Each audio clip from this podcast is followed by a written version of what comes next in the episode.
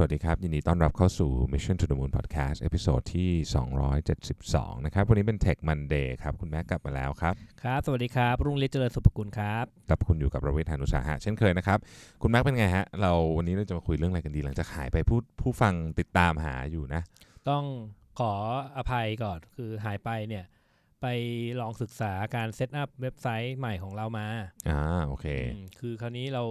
พอมาเป็น เป็นโฮสต์เวลาพูดเรื่องเรื่องเนี้ย แล้วก็เลยเหมือนมีอะไรสักอย่างหนึ่งเป็นมาตรฐานเราไว้นิดหนึ่งอืมคือจะใช้อะไรสักอย่างหนึ่งก็ต้องทำให้ดู เอามาสอนคนอื่นต่อได้ในอนาคตด้วย ดีครับอืมตอนนี้ตอนนี้ตอนนี้คิดว่าเว็บไซต์ใหม่เราก็คงจะกลับมาสู่รูปแบบของบล็อกที่คนอื่นเขาใช้กันนั่นแหละอืมก็คงจะเป็น WordPress application นะนะอืมแต่คราวนี้เวลาจะเริ่มต้น WordPress application อะมันก็ไม่ได้เริ่มต้นแบบ เหมือนมา set up เซิร์ฟเวอร์ธรรมดาที่ที่เอ่อปกติคนเว็บไซต์ทั่วไปเขาใช้กันอืมคือเริ่มต้นมาปุ๊บเนี่ยเราต้องคิดถึงเรื่อง scalable ก่อน คือเราคิดว่าอุ๊ยเดี๋ยวผู้ฟังเราจะเข้ามาดูเว็บเราเป็นหมื่นเป็นล้านอะไรเงี้ยนะอืมอืมอืมก็ต้องเริ่มต้นออกแบบณตอนเนี้ยอืมอืมคราวนี้ก็ออกแบบขั้นแรกมันก็ยากนิดหนึ่งว่าเอ๊ะจะทำยังไงให้สเกลได้อืมโดยใช้แอปพลิเคชันตัวนี้ ก็เลยต้องใช้ใช้เวลานานนิดหนึ่งครั้งที่แล้วก็เลยเออไม่สามารถที่จะมาทำรายการได้ต้องไปศึกษาข้อมูลอยู่ โอเคครับ แล้ววันนี้เชิญคุณแม็กอยากจะมาชวนเราคุยเรื่องอะไรดีฮะโอเค วันนี้ก็เอ่อมาพูดถึงเอ่อสิ่งที่พอไปใช้ไอตัวเออจริงๆเอ่อระบบแพลตฟอร์มที่ที่ผมใช้อยู่เยอะๆเนี่ยมันเป็น Amazon Web Services อะนะอืมคราวนี้พอเราใช้ตัวนี้ปุ๊บเนี่ยไปไปอ่านข่าวเอ่ออะไรเยอะๆของ Amazon เนี่ยไปเจอตัวหนึ่งมาคิดว่า หรือว่าวันนี้มาแนะนำไอ้ตัวนี้ให้ฟังให้ผู้ฟังใช้แล้วกันเอ้ยให้ผู้ฟังฟังแล้วกันว่าอืมเฮ้ยมันมีตัวนี้น่าสนใจ เผื่อจะมีใครสนใจไปลองใช้ทำประโยชน์ในใน business ได้บ้างครับครับตัวนี้นะคือ AWS Robo Maker อืมอืมคือสมัยก่อนเนี่ยเอ่อเวลาเราคิดจะทำเอ่ออะไรเกี่ยวกับไอ้ AWS Services เนี่ยอืมจะเป็นเรื่องเรื่องของโปรแกรมมิ่งซะเยอะอืมอืมคราวนี้เนี่ย Product Line ของ AWS เนี่ย มันเริ่มมีหลากหลายมาก ๆ แล้ว ไม่ว่าจะเป็นของไอ้ Product ของ Amazon เอง คือ Alexa Alexa นะ คือที่มันอ่าเป็นตัวอ่า voice recognition ฟังเสียงอะไรอย่างเงี้ยครับเอ่อคราวนี้เนี่ยเขาไอตัวนี้ที่ที่คิดว่าอยากจะนำมาเอ่อนำเสนอก็คือไอตัว Robo Maker เนี่ย มันเป็นแพลตฟอร์มสำหรับการพัฒนาหุ่นยนต์ พัฒนาหุ่นยนต์เลยตามชื่อเลย ใช่ Robo Maker เลยอ๋อโอเค คือตอนนี้บอกก่อนว่า ยังไม่ได้ลองใช้เองอืมแต่ว่าไปดู concept มาคิดว่าน่าสนใจครับแล้วคิดว่าเราจะได้เอามาใช้ในอนาคตอืมแต่มาพูดให้ผู้ฟังฟังก่อนคำว่าหุ่นยนต์นี่เป็นหุ่นยนต์ยังไงฮะโ o โบเมเกอร์เนี่ยก็คือหุ่นยนต์หุ่นยนต์จริง ๆ เลย คือแพลตฟอร์มของเขาเนี่ยจะไอตัวโ o โบเมเกอร์เนี่ย หลักๆ key idea ไม่อยู่ที่ฮาร์ดแวร์อืมอยู่ที่ซอฟต์แวร์อืมคุณสามารถ develop หุ่นยนต์จากซอฟต์แวร์ที่ AWS provide ให้ อ่า โอเค คือถ้าเกิดว่าเราทำงานคือผมเคยทำงานฮาร์ดแวร์นิดๆหน่อยๆมาก่อนเนี่ยปัญหาของการทำปัญหาเอ่อปัญหาของการ implement ฮาร์ดแวร์เนี่ยส่วนใหญ่จะอยู่ที่ตัวฮาร์ดแวร์เองนี่แหละ เพราะว่าความคือเราคือเราเวลาเราลองทำนู่นนี่นั่นอะไรมาเรียบร้อยแล้วเนี่ยพอเอาไปลงเข้ากับไอตัวฮาร์ดแวร์จริงๆอะมันใช้ไม่ได้อ่าโอเคด้วยสาเหตุอะไรก็ไม่รู้นะอืมอืมอันนี้เป็นเหมือนเป็น mystery คือบางทีเราเขียนโปรแกรมเขาก็เขียน อาจจะเขียนรู้แล้วว่าเขียนแย่นะ แต่กับไปเทียบกับคนที่เขาเขียนดี ปรากฏว่าบางบางโปรแกรมที่เราเขียนดีไอ้ยเขียนแย่เนี่ย มันใช้งานได้กับฮาร์ดแวร์ที่เราใช้งานมากกว่าไอ้โปรแกรมที่เขียนดีอีกอืมสมัยเรียนเจอเจอประสบการณ์ประมาณเนี้ยอืมคราวนี้ครับไม่ต้องเอ่อพอพูดถึงไอ้ระบบที่มันเป็นหุ่นยนต์เนี่ย มันซับซ้อนมากกว่านั้น สมัยนี้เนี่ยการพัฒนาหุ่นยนต์ตัวหนึ่งเนี่ยมันง่ายกว่าสมัยก่อนเยอะเลยอืมเพราะว่าเดี๋ยวนี้คือตั้งแต่ตั้งแต่เขาเริ่มต้นพัฒนาไอ้ Raspberry Pi มา มันมีเป็น CPU ขนาดเล็กๆ ขนาดเท่าเออเล็กเล็กกว่าบัตรเครดิตอะไรเงี้ยนะเออแล้วต่อพวกกับเซนเซอร์ได้เยอะๆเนี่ยเขาก็เริ่มพัฒนาหุ่นยนต์กันมาเยอะแยะแล้วสุดแต่สุดท้ายเนี่ย คนที่พัฒนาฮาร์ดแวร์ส่วนใหญ่ ก็จะเจอปัญหาหลักๆ อันเดียวก็คือ พอ implement จริงอะมันไม่ work definition ของคำว่าหุ่นยนต์ในที่เนี้ยมันคืออะไรฮะโดรนนี่เป็นหุ่นยนต์ไหมหุ่นยนต์หุ่นยนต์รูปแบบหนึ่งอืมอืมก็เป็นฮาร์ดแวร์ตัวหนึ่งที่สามารถทำงานได้ ด้วยตัวมันเอง ในรูปแบบที่เราตั้งใจไว้อะนะนั่นน่ะหุ่นยนต์อืมคราวนี้เนี่ยเอ่อสิ่งที่ AWS Robo Maker provide ให้เนี่ย สิ่งที่เจ๋งๆมาเลยนะ คือตัว simulator อ่าคือเขามีตัว simulate ว่าเฮ้ยถ้าเกิดคุณอยากจะพัฒนาอะสมมุติว่าเอาเงี้ยไอตัว simulator เนี่ยพอมองผมไปมองรูปแบบการใช้งานเนี่ยอืมนึกถึงไอหุ่นยนต์ดูดฝุ่นเลยอ่าหุ่นยนต์ดูดฝุ่นอ่าหุ่นยนต์ดูดฝุ่นก็เป็นหุ่นยนต์รูปแบบหนึ่งนะอืมอืมไอตัวไอตัวโรบอ m เมเกอร์เนี่ย provide tool ให้คุณสามารถสร้าง map ได้ แล้วก็สามารถที่จะเอาเอ่อสิ่งที่ไอตัวหุ่นยนต์เนี่ยรับมาคือ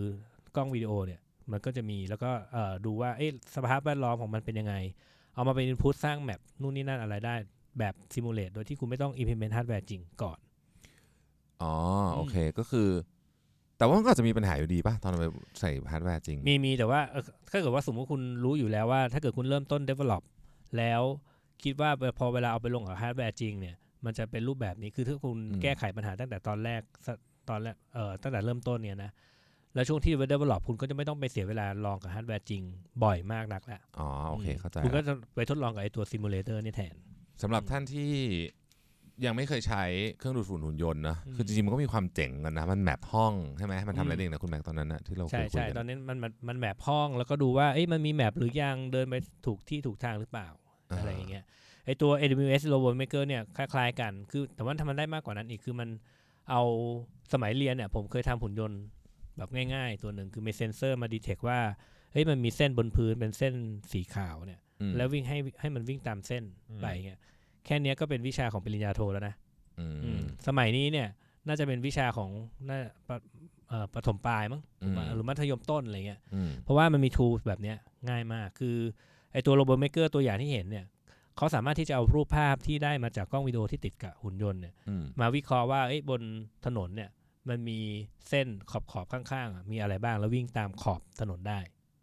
อะไรเงี้ยโอเคเออมันเป็นมันเป็นจุดเริ่มต้นของการศึกษาฮาร์ดแวร์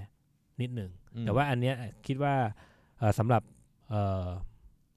คนที่จะจะเริ่มต้น implement อาจจะต้องมีความรู้พื้นฐานในการ implement เอ่อเขียนโปรแกรมบ้างนิดนิดหน่อยกับอืมรู้ว่าฮาร์ดแวร์ในอนาคต มันจะต้องทำยังไงนะ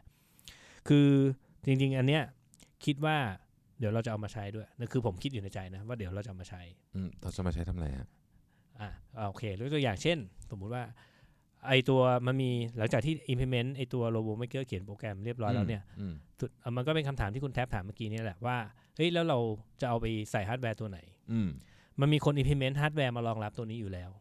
เรียกว่าอ่า turtle เอ่อ robo อะไรสักอย่างเนี่ย แล้วไอ้ตัวคนที่ implement ตัวเนี้ยมันมาจากภาษาสมัยก่อนที่เราเคยเรียนกันสมัยเด็กๆจำได้ไหมว่าภาษาอะไรไม่จำ turtle จำไม่ได้โลโก้ไงคุณอ๋ออ๋อโอเคโลโอเคโก้เออ่าฮะอนั่นแหละเป็นแบบเดียวกันเขาพัฒนาฮาร์ดแวร์มารูปเออเป็นลักษณะเหมือนเป็นเอ่อหุ่นยนต์สำเร็จรูปนั่นแหละอ่าให้คุณเอาโปรแกรมจากไอตัว AWS Robo Maker เนี่ยไป implement- เอ่อไป install ลงตัวนี้อืม เราจินตนาการว่าอนอ่าอนาคตสมมุติเราทำอีคอมเมิร์ซมีโต๊ะหลายแผนกอืมเราเอาของมาเอ่อเอาของมาใส่ถาดตึ๊ดตึ๊ดตึ๊ดเอ่อพลิกมาอันหนึ่งแล้วก็วางของบนหุ่นยนต์อะหุ่นยนต์ช่วยไปส่งแผนกต่อไปทีอ่าอ่าอย่างเงี้ยโอเคดี๋ยวเราจะมาใช้เดี๋ยวเดี๋ยวในอนาคตเราอาจจะเปิดเปิดเอ่อแพลตฟอร์มสีจันทร์ให้ดูแล้วเดี๋ยวมีคนแทนที่ใช้เด็กเดินเอกสารเราก็ช่วยใช้หุ่นยนต์เดินแทนก็ได้อะไรอย่างเงี้ยอ่าโอเคสนุกสนานร่าเริงเป็นเหมือนเป็น hobby เล็ก อืมก็ดูก็ดูดูดูจะมีประโยชน์ในถ้าเกิดว่ามันสเกลได้เยอะๆก็ก็มีประโยชน์อ่านะใช่ถ้าเกิดในสมมุติเราลองทำดีๆนะเออเราสามารถที่จะออกแบบให้ คือไอหุ่นยนต์ตัวเนี้ยมันสามารถเอ่อทำออกแบบมือจับได้ด้วย คุณลองคิดดูว่าถ้าเกิดเขาหยิบอุปกรณ์หรือสินค้าได้ด้วยตัวเองอะโดยที่ไม่หยิบออกจากเชลฟ์ได้ด้วยตัวเอง แล้วก็เอาไปส่งให้คนที่ทำการแพ็คอืมเลยอย่างเงี้ยอ๋ออืมใช่ไหมก็จะประหยัดอะไรใช่แปเยงานมกอะไรที่มันทำประจำซ้ำๆ ก็หาไอหุ่นยนต์ประเภทเนี้ยมาทำแทนได้อืมเพิ่มใน efficiency อนาคตเดี๋ยวผมเชื่อว่าภายในสองสามปีเนี่ยมันต้องมีผลิตภัณฑ์แบบเนี้ยโผล่ขึ้นมาในท้องตลาดแน่นอนในประเทศไทยเนี่ยคือสมัยก่อนการทำแขนกลแบบเนี้ยถือว่าเป็นแบบระดับเรื่องให้ยากยากมากๆยากถูกไหมมากๆมีเดี๋ยวแค่คนทำได้ไม่กี่คนบนโลกใช่ใบนี้แต่ปัจจุบันนี้ก็เดี๋ยวนี้ทำได้กันหมดแล้วอ่าทำได้กันหมดแล้วตอนขึ้นี้นอยู่มักับไปว่าถึงคุณรู้จักว่าคุณจะใช้ทูตัวไหนในการบังคับมันหอืรือมเปล่าตอนนี้หุ่นยนต์ที่เราเห็นในในคลิปของ Boston Dynamic อะโอ้ ที่มันอันนั้นน่ะมันสุดอันนั้นเป็นแบบแอดอันวานั้นนสุดก็เอ็กซ์ตรีมเคสนิดนึงเราคงทำเองไม่ได้อะอันนั้นอ่าอันนั้นอันนั้นโอ้โหมันมีหลักการฟิสิกส์อะไรเยอะแยะมากๆมายใช่เพราะว่ามันยากมากที่จะทำให้ได้ใช่แบยากบมานั้กนยากถูกไหมมากครับอืมทีนี้คุณแม่คิดว่าเราจะเจอหุ่นยนต์เนี่ยคือคำว่าหุ่นยนต์เราคงเราคงไม่หมายถึงหุ่นยนต์ที่แบบเรานึกถึงในหนังเนาะอืมแต่ว่าอุปกรณ์เครื่องใช้ไฟฟ้าในบ้านที่อยู่ใกล้ตัวเราเนี่ยมันก็เป็นฟอร์มหนึ่งของหุ่นยนต์ถูกไหมในอนาคตใช่ อะไรที่ทำให้เครื่องจักรสามารถทำงานได้ด้วยตัวเองอืมก็เป็นรูปแบบหนึ่งของหุ่นยนต์เหมือนกัน เช่นวันก่อนเขามีอาทิเราถ้าเราพูดถึงงาน CES นะเราก็จะเห็นของเยอะเลยที่ออกมาใหม่ใช่ไหมครับ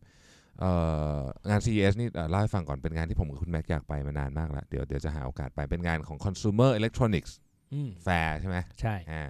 แล้วมันก็มีอย่างเครื่องรีดผ้าและและอะไรนะพับผ้าและรีดผ้าในเครื่องเดียวกันเลยเออโอ้เคยเห็นแต่เครื่องรีดผ้าแบบไม่ต้อง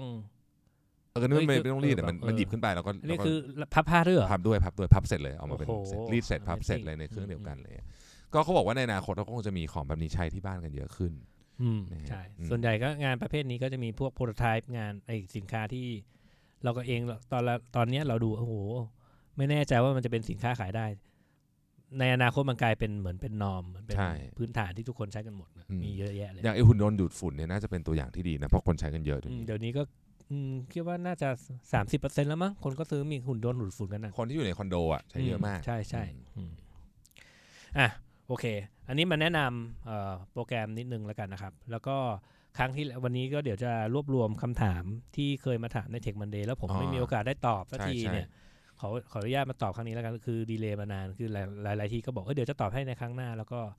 แล้วก็หายไปหายไปหายลืมไปคนถามมันจะลืมไปแล้วเออใช่แต่เราใช่จะตอบให้อยู่ดีอืมนะฮะก็เดี๋ยวก่อนก่อนที่จะไหนๆก็วันนี้มาเริ่มต้นแนะนำแอปพลิเคชัน a d w a s Robo Maker แล้วเนี่ยอืมก็พูดถึงนิดนึงละกัน เพราะว่าเราเคยพูดถึงการแนะนำเด็กให้เขียนโปรแกรมอืมเนอะใช่ใช่ใช่เออตอนนี้มี tool ตัวใหม่ออกมาจาก MIT อืมชื่อเอ่อ Scratch เอ่อตอนนี้เขาออกเวอร์ชัน3 แล้ว ตอนนี้ถ้าเกิดว่าไปติดตาม เอ่อเว็บเพจที่ผมเคยแนะนำไปครั้งที่แล้ว Code Kids เนี่ยเขาก็เริ่มแนะนำแล้วว่า Scratch 3ดียังไงอะไรเงี้ยก็สามารถที่จะไปติดตามจากช anel นั้นได้นะครับครับแต่โดยส่วนตัวผมไปลองผมไปลองมาแล้ว เออ น่าสนใจ เพราะว่าครั้งที่แล้วเนี่ย เคยพูดถึง Minecraft ไปอืมแล้วมันมีไอตัวเว็บไซต์ที่เอา Minecraft มามาสอนเขียนโปรแกรมอืม Scratch เนี่ยทำเหมือนกันเลยมคือมีรูปแล้วก็มีลอจิกให้เด็กสามารถที่จะลากมาแปะได้อะไรเงี้ยอื มอืมมันสามารถที่จะทำให้เด็กเรียนรู้การเขียนโปรแกรมได้ง่ายขึ้นเยอะ Scratch อ่าโอเคคือถ้าเกิดไม่ใช้ Minecraft ไอ้หรือว่าไอ้ code.org ครั้งที่แล้วเนี่ยก็เออมาลองศึกษา Scratch- Scratch ดูก็ได้ แต่ว่าทั้งนี้ทั้งนั้นผู้ปกครองอาจจะต้องศึกษามันก่อนเนาะเพราะว่าดีๆไปไปสอนให้เด็กใช้ โดยที่ไม่ไม่แนะนำอะไรเลยเด็กอาจจะงงๆได้นิดหน่อย ถูกถูกอืมโอเค ก็มาเริ่มต้นจากคำถามแล้วกันนะครับ ที่ที่ถามมาทาง Tech Monday เนาะแล้วก็เดี๋ยวผมจะทยอยตอบ นะครับก็เริ่มต้นจากคำถามครั้งที่แล้วที่พูดถึงเรื่องเอ่อ Wi-Fi security ก็มีครับคำถามเข้ามาว่า เอ๊ะแล้ว Wi-Fi เอ๊ะเอ๊ะไม่ใช่แล้ว password ที่เหมาะสมเนี่ยควรจะตั้งยังไงอืมทำยังไงให้มันดูมี security พอสมควรนะครับ password คุณแท็บตั้งว่าอะไรครับ เฮ้ย password ผมเหร ออ่า password ผมเนี่ยยากมากต้องบอกอืมผมเป็นคน paranoid เรื่อง password มากอยู่แล้วอืมอืมเพราะฉะนั้น password ผมก็มีทั้งตัวอักษรตัวเล็กตัวใหญ่เครื่องหมายประหลาดอะไรเงี้ยหนึ่งสองสามสี่ห้าหกเจ็ดแปดเก้าศูนย์เออ อันเนี้ยเอ่อพูดจริง ๆ นะ ผมเคยไปลองเล่นกดกด password ของ Wi-Fi ข้างบ้านอะอืมเออแล้วผมก็ใช้ได้มาหลายเดือนอยู่เหมือนกันนะไอ้หนึ่อืงมสองสามสี่ห้าเจ็ดแปดเก้าศูนย์กับศูนย์หนึ่งสองสามสี่ห้าเจ็ดแปดเก้าอะไรเงี้ย common มาก เฮ้ยใช้ได้จริง ๆ นะเนี่ย ไม่ได้อืม ไม่ได้พูดเล่นอืมคือมันมันเออมันมันมีคนตั้ง password อย่างเยอะโอเค password ที่เหมาะสมก็อย่างที่คุณแท็บว่าคือต้องผสมกันไปด้วยเอ่อตัวอักษรเล็กตัวอักษรใหญ่ ตัวอักขระพิเศษอืมและเอ่อตัวเลขมอักขระพิเศษคืออะไรครับคุณแม่ขยายความนิดนึงอักขระพิเศษก็เช่นเอ่อ dash อืมขีดตรงกลางหรือ underscore ขีดข้างล่าง อ่าเอ่อ dollar sign เปอร์เซ็นต์อะไรพวกเนี้ยอืม มันเป็นมันจะเป็นคำที่เวลา เอ่อเอาเอาตัวอักษรที่มันไม่ไม่สามารถผสมเป็นภาษาอังกฤษได้อ่าอ่าโอเคมาใช้อืมแล้วถามหน่อยมันมีอย่างอย่างมันจะมีอะไรนะ keychain อย่างเงี้ยอืมควรใช้ไหมเราโอ้โห password มันเยอะชิบเป่งเลยใช่ มาถัดไปเลยถึงถึงเรื่อง password manager เขาก็ถามเหมือนกันว่าอ่า password manager ควรจะใช้ไหมอ่าคือร้อยทั้งร้อยอะพูดเองประสบการณ์ตรง ผมตั้ง password ยากเหมือนกัน แล้วก็จำไม่ได้เหมือนกันอ่าว่าครั้งแรกเอ้ย โอ้เอ๊ะไอเว็บไซต์นี้เราตั้งตั้ง password อะไร ใช่ แล้วก็เออเว็บไซต์นี้เราตั้งยากเหมือนกัน ยากจนตัวเราเองจำไม่ได้อะ อืมอืมเป็นปัญหา common common เอ่อ problem มากเลยก็เลยมีแอปพลิเคชันประมาณ password manager มาเพื่อทำการจำ password ให้เราอืมเออในอยู่ในแต่แต่ว่าต้องระวังให้ดีนะ เพราะว่าถ้าเกิดว่าการใช้ไอตัว password manager ปุ๊บเนี่ย แล้วเราดันทำเอ่อ การเข้าถึงไอ้ password ไอ้ password manager เนี่ยหลุดไปให้คนอื่นเขาเข้าถึงทุกอย่างของเราได้เลยนะอ่า password manager เนี่ยปกติมีมีหน้าที่ตั้ง password ที่ยากๆให้เราอืมแล้วก็จำไว้ให้ด้วยไอ้ password ตั้งไอ้ยากๆของเราเนี่ยใช้กับที่ไหนบ้างอืมสิ่งที่เราทำบ้างก็สิ่งที่เราทำก็คือ เราใช้เอ่อ password ของเราเองเข้าถึงไอ้ตัว password manager เนี่ยเราตั้ง password ยากๆหนเดียวอืมแล้ว password manager มันจะจำให้ว่าอ๋อโอเค คุณใช้ password ยากอันเนี้ยชุดนี้ที่เว็บนี้อะไรพวกเนี้ย แล้วมันก็จำให้เรา แต่ถ้าเกิดมันถูก crack ขึ้นมาก็ อันเนี้ยแย่มากๆล่ะอืมมันเป็น worst case scenario ที่จะเกิดขึ้นได้ แต่สิ่งที่คุณคุณทำได้คือเอ่อคุณก็ protect password manager ด้วย password ที่คุณตั้งยากๆอย่างนี้แหละ แต่ว่าคุณต้องจำให้ได้นะไอ้ password ตั้งยากๆของคุณเนี่ยอืมอันเดียวเท่านั้นพอนะเนอะอืมอืมแต่ว่าโดยปกติแล้วเนี่ย เวลาเวลาแฮกการแฮกเอาอธิบายให้ให้ผู้ฟังฟังหนึ่งนะการแฮกส่วนใหญ่มันคือการเอาอัลกอริทึมไปเดา password ถูกปะอยู่ดีไม่สามารถแฮกโดยแบบ โป้งเข้ามาอย่างนี้ได้เลยถูกไหมเขาเรียกว่า brute force เอออัอันดับแรก brute force ก่อน ใช่ คือ อันนี้เขาก็รู้ว่า เอ้ยคุณเป็นสมาชิกของอะไรสักอย่างหนึ่งใช่ไหม แล้วเขาก็เดาเอาว่า เอ้ย password เริ่มต้นเขาก็เรียงจากเอ่อสิ่งที่มันมีอยู่ในพจนานุกรมนั่นแหละ แล้วเอาไปใส่แทน password ถ้ามันใช้ได้ก็ดีไปอืมถ้าใช้ไม่ได้ก็เดาเอาว่าไอ้เว็บไซต์หรือแอปพลิเคชันนั้นนะจะรออีกสักแค่ไหนที่จะให้สามารถใส่ password ได้อีกรอบหนึ่งอ่าอืมส่วนใหญ่แล้วถ้าเกิดว่าเว็บไซต์เขาไม่ได้ไม่ได้รออะไรเนี่ยเออ แล้ว password ของคุณที่มันอยู่ในพจนานุกรมอะมันสามารถน่าจะโดนแฮ็กได้ไม่เกินวันหนึ่งแล้วมันมีทางที่จะแฮกเข้าไปโดยที่ไม่ต้องผ่านขั้นตอนการเข้า password ไหมมีมีมีอืมก็คือเขาเรียกว่าการทำดักจับการคุยกันข้อมูล ระหว่างเอ่อครั้งที่แล้วที่พูดเรื่อง Wi-Fi security น่ะอืมคือถ้าเกิดว่าไอ้ Wi- ไอ้ตัว Wi-Fi เองอะมันไม่มี security เพียงพออะอ่าหลังจากที่คุณล็อกอินเข้าไปแล้วอะคุณ communicate ระหว่าง เครื่องคุณกับ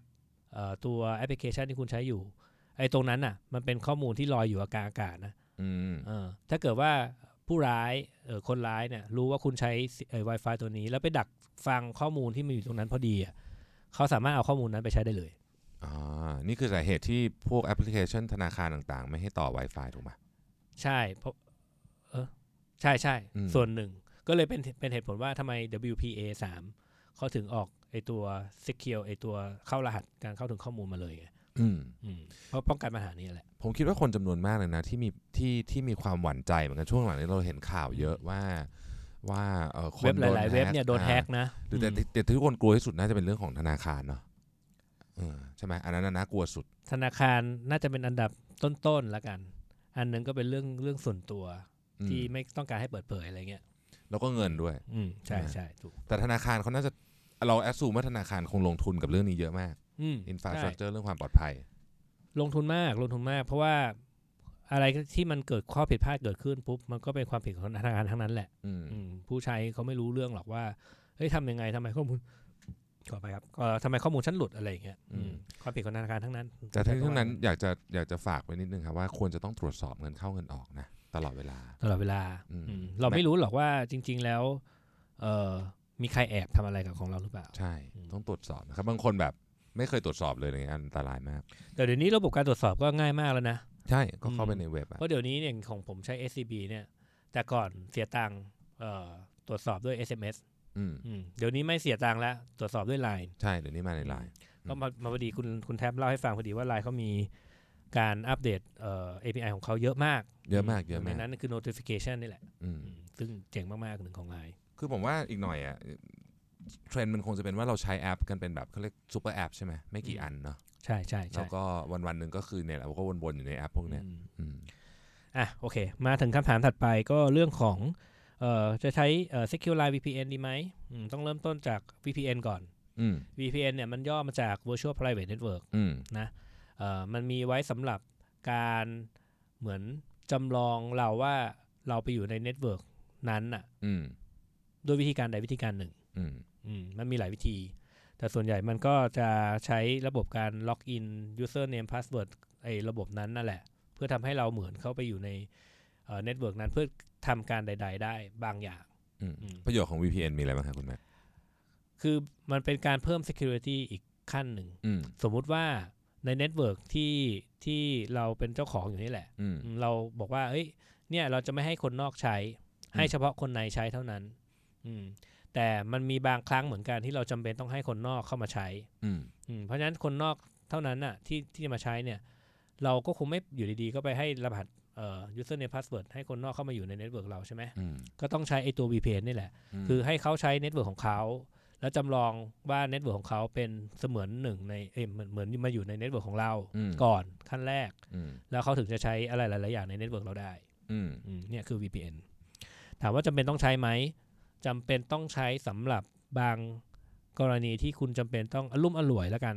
เอ่อการ access ถึงข้อมูลหรือการเข้าถึงอะไรหลายๆอย่างในเน็ตเวิร์กตัวเองอืมเข้าไป แต่ถ้าเกิดว่า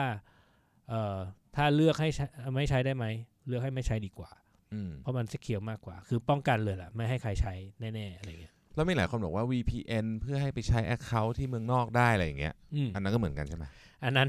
น่าจะเป็นเอ่อลักษณะเหมือนใช่คล้าย ๆ กัน คือ อันนั้นน่าจะเป็นลักษณะเหมือนเอ้ยเราอยากจะอยากดูหลอก Netflix ที่อเมริกาเออะไรอย่างเงี้ยเนี่ยเออคือเราจำเป็นต้องเปลี่ยนเน็ตเวิร์กของตัวเองให้กลายไปอยู่เน็ตเวิร์กของที่อื่นก่อนอ่าคือหลอกผู้ให้บริการอะว่าเรามาจากที่ที่ใดสักที่หนึ่งอ๋อโอเคอืมอ่าอย่างในกรณีของ Netflix เนี่ยชัดใช้เจน ใช้เทคโนโลยีเดียวกันนี่แหละอืมอืมคือ VPN คือเราล็อกอินเข้าไปที่เอ่อตัวเครื่องใดเครื่องหนึ่ง เพื่อจำลองว่าเอ้ยเราอยู่ที่นี่ที่โน่นที่นี่อะไรอ่าเงี้ยเสมือนว่าเราอยู่ที่อเมริกาก็เลยดู Account ใช่ที่นั่นใช่ได้ เทคโนโลยีเดียวกันเลยอืมอืม VPN นะครับครับ อะขั้นตอนต่อไปแท็บแบบไม่ระบุตัวตนหรือ anonymous หรือจริงๆ ถ้าเป็นอยู่ใน Chrome เนี่ยเขาเรียกว่า incognito อ่า Incognito มีประโยชน์ไหม เพิ่มความปลอดภัยได้ไหมเอ่ออันนี้จากประสบการณ์แล้วกันนะเอ่อถูกผิดไม่ไม่แน่ใจนะครับ คิดว่าในอดีตน่ะมันมีประโยชน์มากอืมๆปลอดภัยระดับหนึ่ง แต่หลังๆ เริ่มเริ่มไม่ค่อยปลอดภัยแล้วอืมในตัว incognito เนี่ย คือเคยมีเหตุการณ์เหตุการณ์ที่ประสบพบเจอด้วยตัวเองว่า incognito จำด้วยนะว่าครั้งที่แล้วผมคือใครอยู่อ๋อเออมันไม่ควรจะจำถูกไหมมันไม่ควรจะจำเพเพราะราะทุกๆ ครั้งที่เปิด incognito tab เนี่ยมันควรจะเหมือนเราเป็น anonymous ใหม่อืมอันนี้ผมผมเช็คแน่ใจแล้วนะ ว่าผมปิดทุกแท็บเรียบร้อยแล้วอืมถ้าปิดทุกแท็บเรียบร้อยแล้วเนี่ยมันหมายความว่ามันควรจะลืมหมดว่าผมผมกำลังใช้งานอะไรมันอยู่อ่าคือผมเปิดเครื่องอีกครั้งหนึ่งหลังน่าจะ restart แล้วด้วยแหละอืมเปิด incognito อีกครั้งหนึ่งมันมีล็อกอินของผมอยู่ในนั้นอะอ่า โอเค คืออาจจะไม่ใช่ทุกครั้ง แต่ว่าผมเริ่มจะไม่มั่นใจแล้วแหละว่าเปิด incognito ในที่ใด ๆ แล้วมันจะจำของผมไว้หรือเปล่า อืมอืมอันนี้ปกติ incognito mode เนี่ยต้องอธิบายเพิ่มให้ผู้ฟังนิดหนึ่งเพราะเผื่อว่าผู้ฟังจะงงๆว่ามันคืออะไร มันคือโหมดของเบราว์เซอร์ที่ทำให้เหมือนจำลองว่าเอ้ยถ้าเกิดคุณใช้ตรงนี้แล้วมันจะไม่จำว่าคุณคือใครอืมอืมมันจะมีประโยชน์สำหรับเวลาคุณไปใช้พวก เอ่อ public network เช่นไปใช้เครื่องสำหรับไอ้เครื่องเอ่อเล่นเกมอืมอืมเอ่อคาเฟ่อินเทอร์เน็ตคาเฟ่อะไรพวกเนี้ยนะ แล้วคุณจำเป็นต้องใช้เอ่อแบงค์ธนาคารอะไรเงี้ยยกตัวอย่างอืมคุณก็ล็อกอินด้วย incognito mode แล้วพอคุณเลิกเลิกเอ่อเลิกใช้งานปุ๊บคุณก็แค่ปิดมันไป มันก็จะไม่จำว่าคุณคือใครอะไรเงี้ยแต่ว่าเอาแค่จริงก็เดี๋ยวนี้ก็ต้องเอ่อระวังนิดหนึ่งเพราะว่าจริง ๆ แล้วมันก็มีหลุดบ้างนะอืมที่ผมเจอมานี่แหละ คือทางที่ดีก็อย่าอย่าใช้แบบนั้นดีกว่า คือถ้าจำเป็นต้องใช้ในไอ้เครื่องพับบิกพวกคาเฟ่เนี่ยขอให้มั่นใจจริง ๆ ว่า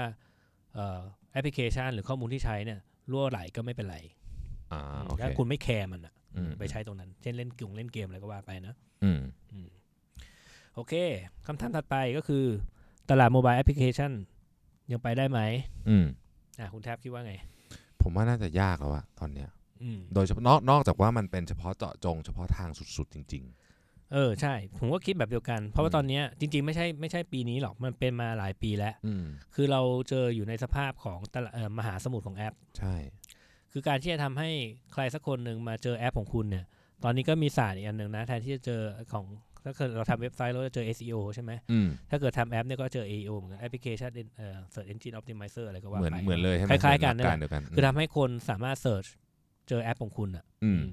ยิ่งแล้วใหญ่เพราะว่าการที่คนจะมา Search หาแอปเนี่ยมันน้อยมากๆใช่แล้วระดับหนึ่งอืมอืมคุณลองคิดดูว่า behavior ของคุณปกติเนี่ย คุณเข้า App Store แล้วคุณจะ search หาอะไร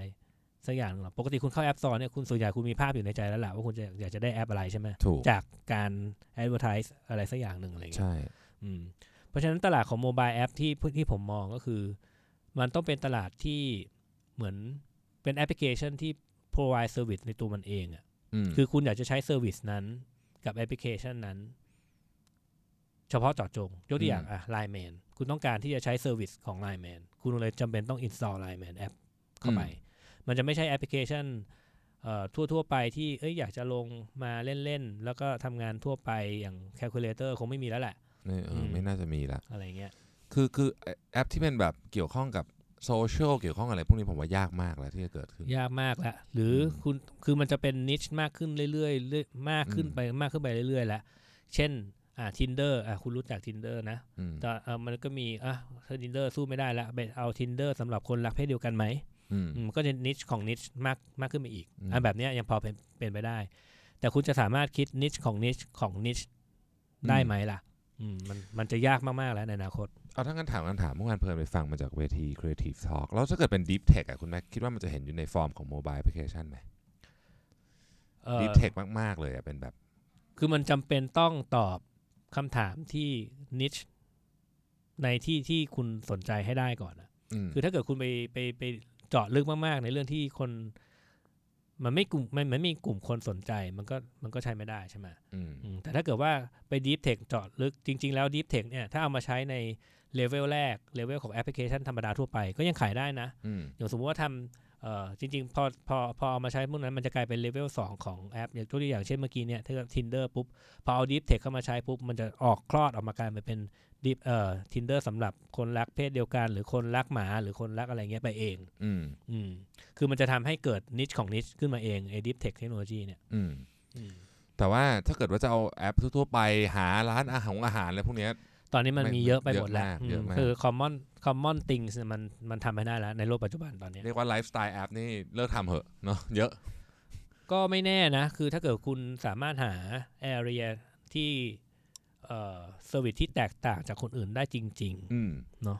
แต่มันก็มันก็มีความยากอยู่อะผมยกตัวอย่างละกันแอปที่ผมที่ไม่ใช่ไอ้เรียกว่าเป็น major แอปอะเนอะที่ผมยังใช้อยู่ทุกวันเนี่ยอืมอย่างเช่น แต่เขาไม่ได้เปิดทุกวันนะ ก็นานๆเปิดทีอย่างเช่น Blinkist ที่ย่อหนังสืออย่างเงี้ยๆอ่าอ่าอ่าอันเนี้ยอ่ามันไม่ได้มีใครมีง่ายๆ ถูกไหมโอ้แต่อันนั้นมันนานมากเหมือนกันเนาะนานคือละใช้นานละเขาใช้เขาใช้เวลา develop ตัวเองอยู่นานมากๆ ใช่ใช่แล้วก็มีคู่แข่งอยู่สองสามเจ้าอะไรเงี้ยอืมหรืออย่างไอแอปนั่งสมาธิอย่างเงี้ยก็เป็นอันที่จริงๆมีเยอะแต่เพิ่มมันมีสองสามเจ้าที่ดัง อืมเออใช่ใช่อะไรอย่างเงี้ยแต่ว่าจริงๆพูดถึงจริงๆเธอคุณใช้คามใช่ไหมใช่จริงๆผมก็ใช้คามมาก่อนนะ ใช้ก่อนอืมคุณอีก แต่ว่าเลิกใช้มันตั้งแต่มันเปลี่ยน business model อะตอนนี้มันคิดตังค์แพงด้วย แต่ก่อนผมจ่ายครั้งเดียว ไม่กี่ร้อยเองอะเออแล้วตอนนี้อยู่ดีๆ คือซื้อไปแล้วนะ มันบังบังคับคนซื้อเดิมอะให้เปลี่ยนกลายไปเป็นเอ่อปีละพันแปดใช่ไหมใช่อืมก็เออเออก็แพงก็ต้องยอมมันไปอะอืมเพราะเออก็ยอมรับจริงๆ คือใช้มาหลายแอปเหมือนกันไอแอปนี้มันก็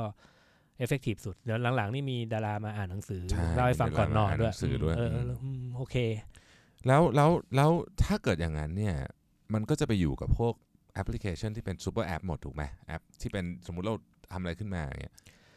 ใช่ถ้าไปเกาะไอ้พวกนั้นได้อะอืมก็โอเคอืมอืมคืออย่างสมมติว่าเราจะทำ service ขายของเราก็ไม่ต้องทำเอง เราก็ไปอยู่กับไลน์ง่ายในอนาคตนะอืมใช่ใช่คือถ้าคือจริงๆ พูดตรงๆ คือเราทำแอปพลิเคชันของบริษัทเราเองอะใครจะมาโหลด ถูกอืมโหลดก็โหลดอืมทิ้งอะมันมันมันมันคงไม่โหลดนอกจากว่า โอเคเอ่อแอปพลิเคชันของเรา สามารถแก้ปัญหาเรื่องผิวพรรณของคุณได้อะไรเงี้ยอืมอืม คนถึงจะยอมโหลดขึ้นมาสักอย่างหนึ่ง คือถูกมันต้องมีอะไรสักอย่างหนึ่งที่ motivate ให้คนรู้สึกว่า อ๋อ โอเค อันเนี้ยแอปอื่นทั่วไปทำไม่ได้ แล้วคุณแม็กคิดว่าอย่างแอปธนาคารสองธนาคารใหญ่ของไทยเนี่ยตอนเนี้ยนะที่ที่เก่งที่สุดในเรื่องของสีเหลืองกับสีม่วงเอ้ยสีเขียวกับสีม่วงอืมหรืเอาสีพูดชื่อขีวเลยก็ได้ SCB กับ KBank อะนะไม่รู้จะไม่พูดชื่อทำไมเอิ่มเขาถือเป็นซูเปอร์แอปไหมวันนี้เอาแทนแทนตลาดเมืองไทยนะ เป็นซูเปอร์แอปไหมไม่น่านะ แต่คนใช้ทุกวันเลยนะ แต่กำลังจะนะอืม กำลังจะเป็นซูเปอร์แอปกำลังจะตอนนี้เป็นนะ กำลังทำอะไรได้หลายอย่างมากขึ้น อย่างของ K-Bank เนี่ยเขากำลังจะเตรียมที่จะขายของในนั้นด้วย อืม อืมก็คือไปหาพันธมิตรที่เป็นลูกค้าของของของแบงก์นั่นแหละ มาเป็น ซึ่งผมคิดว่าเป็นเป็นการตัดสินใจที่ชาญฉลาดมากๆอันหนึ่ง คือถ้าเกิดไปดูในรูปแบบของของการทำซูเปอร์แอปแบบเนี้ยเอ่อผมคิดว่า True ทำมาก่อนอะนอกนอกนอกเรื่องเลยไม่ใช่ไม่ใช่แบงก์แล้วอืม แล้วคิดว่าเป็นแนวทางที่ ที่น่าสนใจมาก ๆ เลยที่ True ทำมาทำเอามาทำ True Merchant ที่เขาทำตอนเนี้ยคือเขาก็เอาคู่ค้าของเขามาช่วยเออคือเขาเอ่อในฐานะเป็นเอ่อตัว Service Provider อืมอืมสิ่งที่เขาทำมันนอกเหนือจากนั้นไงคือเขาสนับสนุนให้ลูกค้าเขาเติบโตไปกับเครือข่ายของเขาด้วยไงอืมอืมอันเนี้ยเจ๋งมาก ๆ อันหนึ่ง SCB แล้ว K-Bank ลักษณะแบบเนี้ยแต่แบบซูเปอร์แอปที่คุณแท็บบอกเนี่ยอืมน่าจะเป็น strategy ที่ถ้าคุณมี power พอเนี่ยควรจะทำในอนาคตละ เพราะมันเป็นการสร้าง ecosystem เป็นของตัวเอง ใช่ ก็ SCB กับ KBank ก็มีอย่างน้อย 10 ล้าน user ใช่ก็ทำมันไม่ใช่ด้แค่ user นะ มันเป็นแค่มันมันจะดึงเอาลูกค้าของตัวเองมาช่วยในการดึงลูกค้ามากขึ้นด้วยไงอืมซูเปอร์แอปพวกนี้เนี่ย ใช่อืมครับ ก็ถ้าถ้ามีพลังก็คิดคอนเซปต์ซูเปอร์แอปนั้นก็ได้ แต่ผมคิดว่าน่าจะยาก ก็ต้องใช้เงินเยอะมาก ๆ แหละอืมถ้าถ้าเกิดคุณไม่อยู่ใน ถ้าคุณไม่มี unique เอ่อ proposition อะไรแบบนั้นอะ ก็คง คงไม่น่าจะเริ่มต้นจากศูนย์ได้อะอืมซูเปอร์แอปเนี่ยอืมอืมคือต้องคือต้องมียูนิค proposition ก่อนว่า ตัวเราเองเป็นคนใช้เยอะก่อนนะแล้วถึงค่อยมาสร้างอีโค y ิสเต็มของตัวเองอืมอืมอันนี้แต่จริงๆถ้าเกิดกลับมาถึงว่าตลาด mobile app เนี่ย น่าจะลำบากละถ้าถ้ามันไม่ใช่อะไรสักอย่างหนึ่งชัดเจน แต่ว่าไม่ไม่ไม่รวมเกมนะอ่าโอเคเกมเกมอีกแบบหนึ่งนะ เกมเป็นอีกเรื่องหนึ่งอืมเกมมันเป็นอะไรที่ emotion ล้วนๆเลย คือดีไม่ดี เกมแบบนี้มันอาจจะขายได้ก็ได้ ซึ่งซึ่งไม่ซึ่งไม่สามารถตัดสินใจได้ว่าเอ้ยเพราะอะไรอืมตลาดเกมก็เป็นตลาดที่ใหญ่มาก อืมอีกอันหนึ่งเหมือนกัน ใช่ใช่แต่ก็มีคนทำเยอะมากเหมือนกัน แต่หลังหลังหลังๆเนี่ยเห็นรู้สึกเหมือนตลาดเกมจะลักษณะเหมือน embedded หรือผนวกเอาอีโค y ิสเต็มเข้าไปอยู่ในนั้นอะซะเยอะอ่าอืมคือขายของอยู่ในนั้นอะ เองอืมเดี๋ยวสักวันหนึ่งคุณแม็กมาเล่าเรื่องตลาดเกมให้ผู้ฟังฟังไหมเพราะว่าน่าจะเป็นเรื่องที่หลายคนที่ไม่ได้เล่นเกมอย่างผมเนี่ยไม่รู้ว่าตลาดจริงๆมันใหญ่มาก คุณแทบคุณแทบผมพูดไม่ได้หรอก คุณแทบไปชวนเพื่อนเรารุ่นรุ่นรุ่นเรากันมาดีกว่า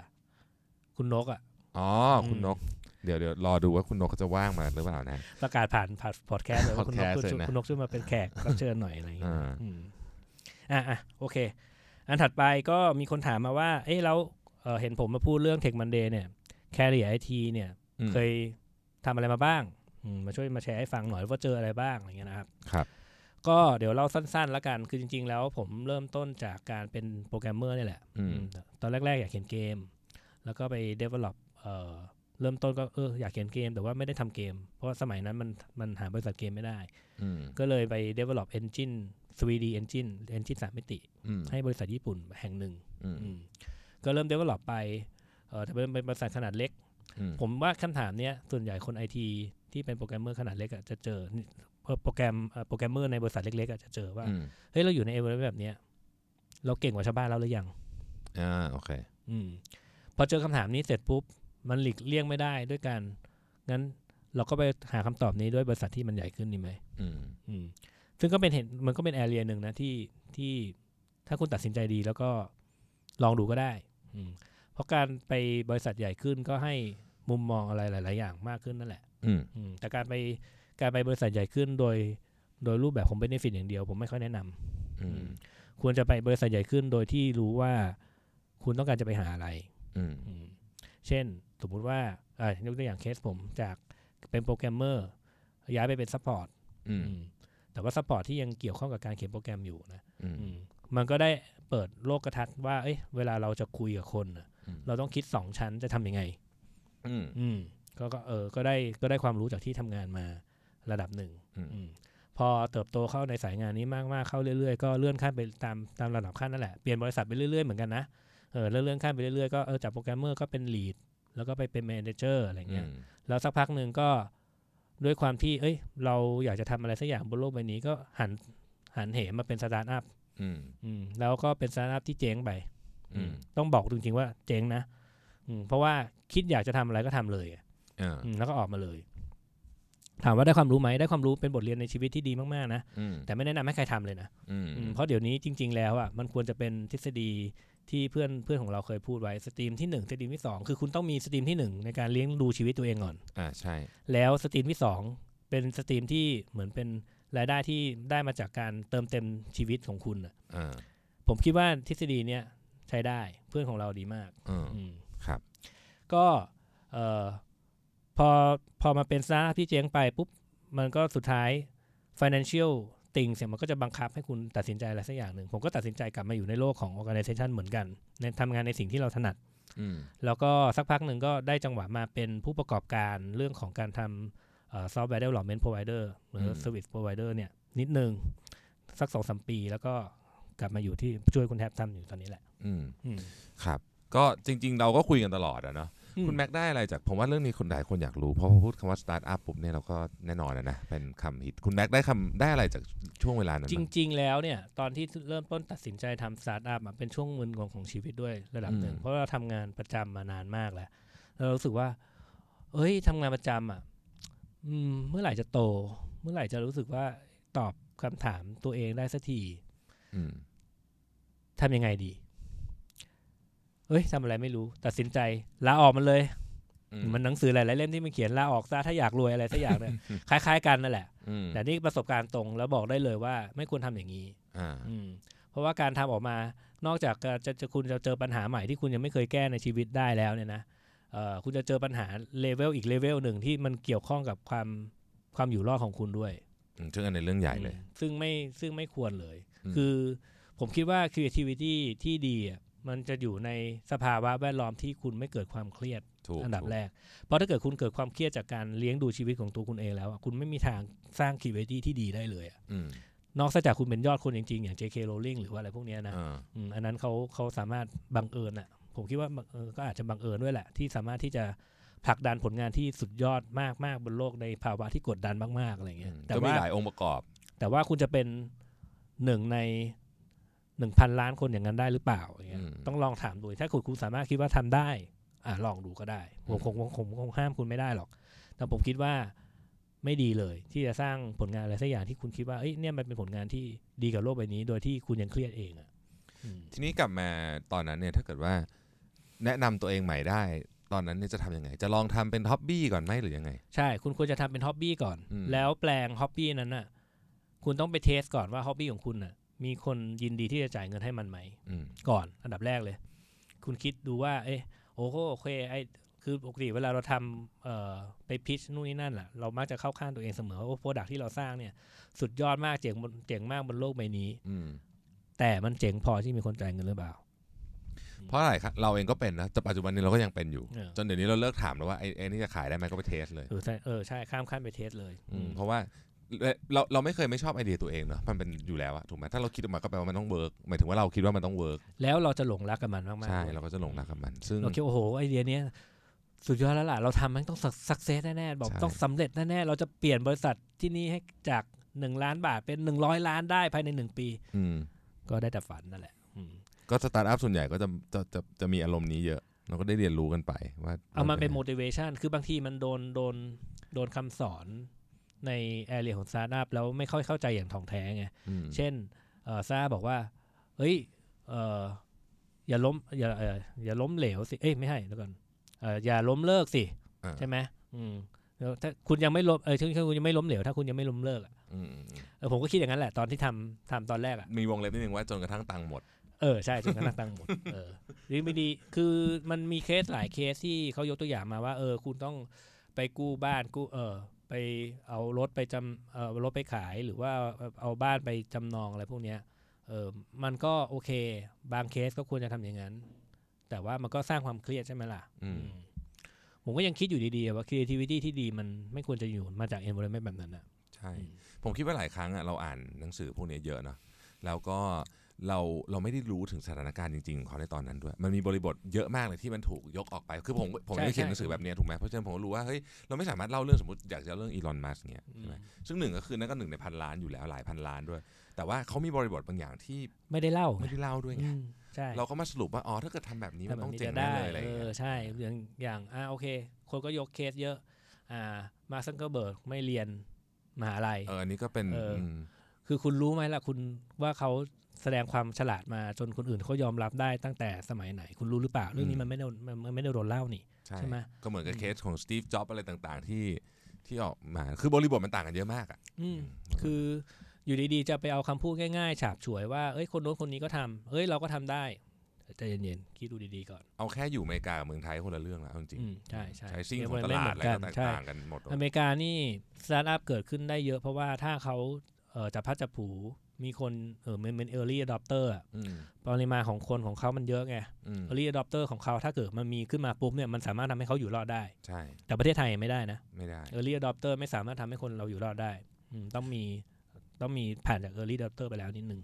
เมื่อวานผมฟังคุณยอดวงไหนพูดนะผมผมรู้สึกว่าเออมันจริงคุณคุณยอดตอนนี้เขาก็บอกว่าโอ้เขาเจอ competition จากแบบจากรายใหญ่ๆอะเยอะใช่ไหมเข้ามาในเมืองไทย ก็เขาบอกว่าตอนนี้มันต้องคิดแบบ regional อย่างน้อยนะ ถ้าจะเริ่มทำอะไรก็ day one เพราะว่าเราจะขายของเฉพาะคนไทยไม่ได้หรอก อืมแต่มันก็ยากอีกอะยากอีกขอโทษทีอันนี้ก็เป็นอันหนึ่งที่ไม่รู้สิผมคือส่วนตัวผมเองคิดว่า ต้องเป็นระดับคุณยอดวงในเท่านั้นแหละที่พูดได้ว่าคุณต้องคิด regional ตั้งแต่เลวันอะถูกถูกเออมคือเหผมเหเอกังนคิดว่าตอนเนี้ย คุณคิด เอาแค่มีคนขะข้างบ้านคุณซื้อของของคุณก่อนเถอะอืมอืมซื้อก่อนแล้วเดี๋ยวค่อยมาปรับแผนว่าเอ้ยต่อไปเราจะไประดับประเทศแล้วก็ไป regional ได้ยังไงอืมคืออยู่ดีไปคิด regional แล้วข้างบ้านไม่ซื้ออะจะทำยังไงอะถูกถูกถ้าว่าต้องซื้ออมก่อนเห็นเอด้วยอเออทำให้มันเกิด business ก่อนแล้วเดี๋ยวค่อยคิดต่อยอด เพราะฉะนั้นเวลาเราไปฟังคนที่ประสบความสำเร็จพูดแล้วอะก็เอามาคิดดูว่าเราสามารถ apply กับตัวเองได้หรือเปล่าถูก อันนี้เป็นคีย์สำคัญเลยนะอืมโอ้แต่พูดเรื่องนี้เนี่ยก็จะเล่าได้ยาวมาก อืมอืมอืม ครับ ก็ตอบคำถามแบบ ก็เออออกผมออกทำไปอะไรออกมาไปบ้างไกลเอาอะแบบสั้นๆเนาะแต่จริงๆถ้าเกิดเล่าก็เออมันก็จะมีดีเทลที่มันไม่ค่อยเล่าไม่น่าฟังเท่าไหร่นะเอาทีนี้เพื่อปิดท้ายมตอนเนี้ยคำว่าอาชีพในสายไอทีมันก็มีเยอะมากถูกเยไหมอะฮะมากเยอะมากแนะนำหน่อยว่าเอาไงดีตอนนี้สมมติอยากจะเริ่มเรียนอะน้องๆกำลังจะเริ่มเข้าสู่มหาวิทยาลัย อันดับแรกเลยนะครับ ก็คือ อย่าคิดว่า คือตอนเนี้ยมันมันกลายเป็นว่า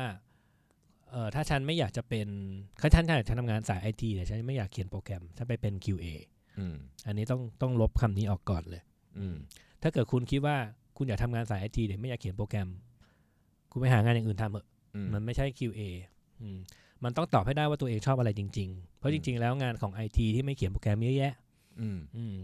เพราะฉะนั้นเริ่มต้นไอทีคุณต้องตอบความชอบของตัวเองก่อน ฉันมีความชอบในการสร้างลอจิกเป็นของตัวเองไหมอืม ถ้ามีความชอบในการสร้าง logic ของตัวเองโอเค สายโปรแกรมเมอร์มีเยอะแยะมากมาย ไม่ว่าจะเป็น front end back end หรือจะแม้แม้กระทั่ง full stack เดี๋ยวตอนนี้มี mobile app แบบที่เป็น Android มี iOS แยกกันต่างหากอีกอืมคือคุณแม็กจะบอกว่า อย่าอย่าฝืนเรียนเพราะว่าทุกคนบอกให้เรียนสายนี้ถูกไหมอ่าใช่ หรือว่าคิดว่าอยากจะมาอยู่สายนี้เพราะว่าอะไรสักอย่างที่ตัวเองไม่ชอบอะอืม เช่นเช่นตังค์เยอะเออตังค์เยอะอ่าใช่ยอมรับจริงตอนนี้สายนี้คนต้องการเยอะมันก็อืมค่าตัวมันก็สูงขึ้นเนาะซึ่งซึ่งอืมตังค์ตังค์เยอะนี่เป็น motivation ที่ไม่ค่อยดีถูกไหมมันจะมันจะ suffer ทีหลังถ้าเราไม่ชอบใช่ไหมจริง ๆ ใช่ถูกอืมอืมคือถ้าเกิดคุณตามหาเงินสักพันสักวันหนึ่งเอ่อคุณภาพมันจะตามมา แล้วคุณก็จะตันของตัวคุณเองนั่นแหละ ถ้าคุณวิ่งด้วยเงินมาตลอดนะ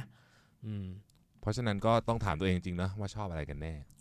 จริง ๆ ช่วงเนี้ยช่วงช่วงแรก ๆ หลังจากเริ่มต้นทำงานอะ มันเป็นช่วงเวลาที่คุณจริง ๆ ไม่ควรจะโฟกัสเรื่องเงินอืมควรจะโฟกัสเรื่องว่าฉันชอบอะไรกันแน่อืมเพราะต่อให้โฟกัสเรื่องเงินมันก็ไม่ได้ต่างกันเยอะอะต้องบอกอย่างนี้ก่อนถูกไหมบางบางบางอันก็ต่างกันเยอะอะบางอันก็ต่างกันเยอะแต่ว่าส่วนแต่ใหญ่อะสุดท้ายเนี่ยก็ไม่ได้คุณจะรู้ตัวเองไหมคือจริงๆแล้วจะ effective มากๆก็ต่อเมื่อคุณรู้ตัวเองว่าคุณชอบอะไร แล้วคุณเอาสิ่งที่คุณชอบนั้นน่ะ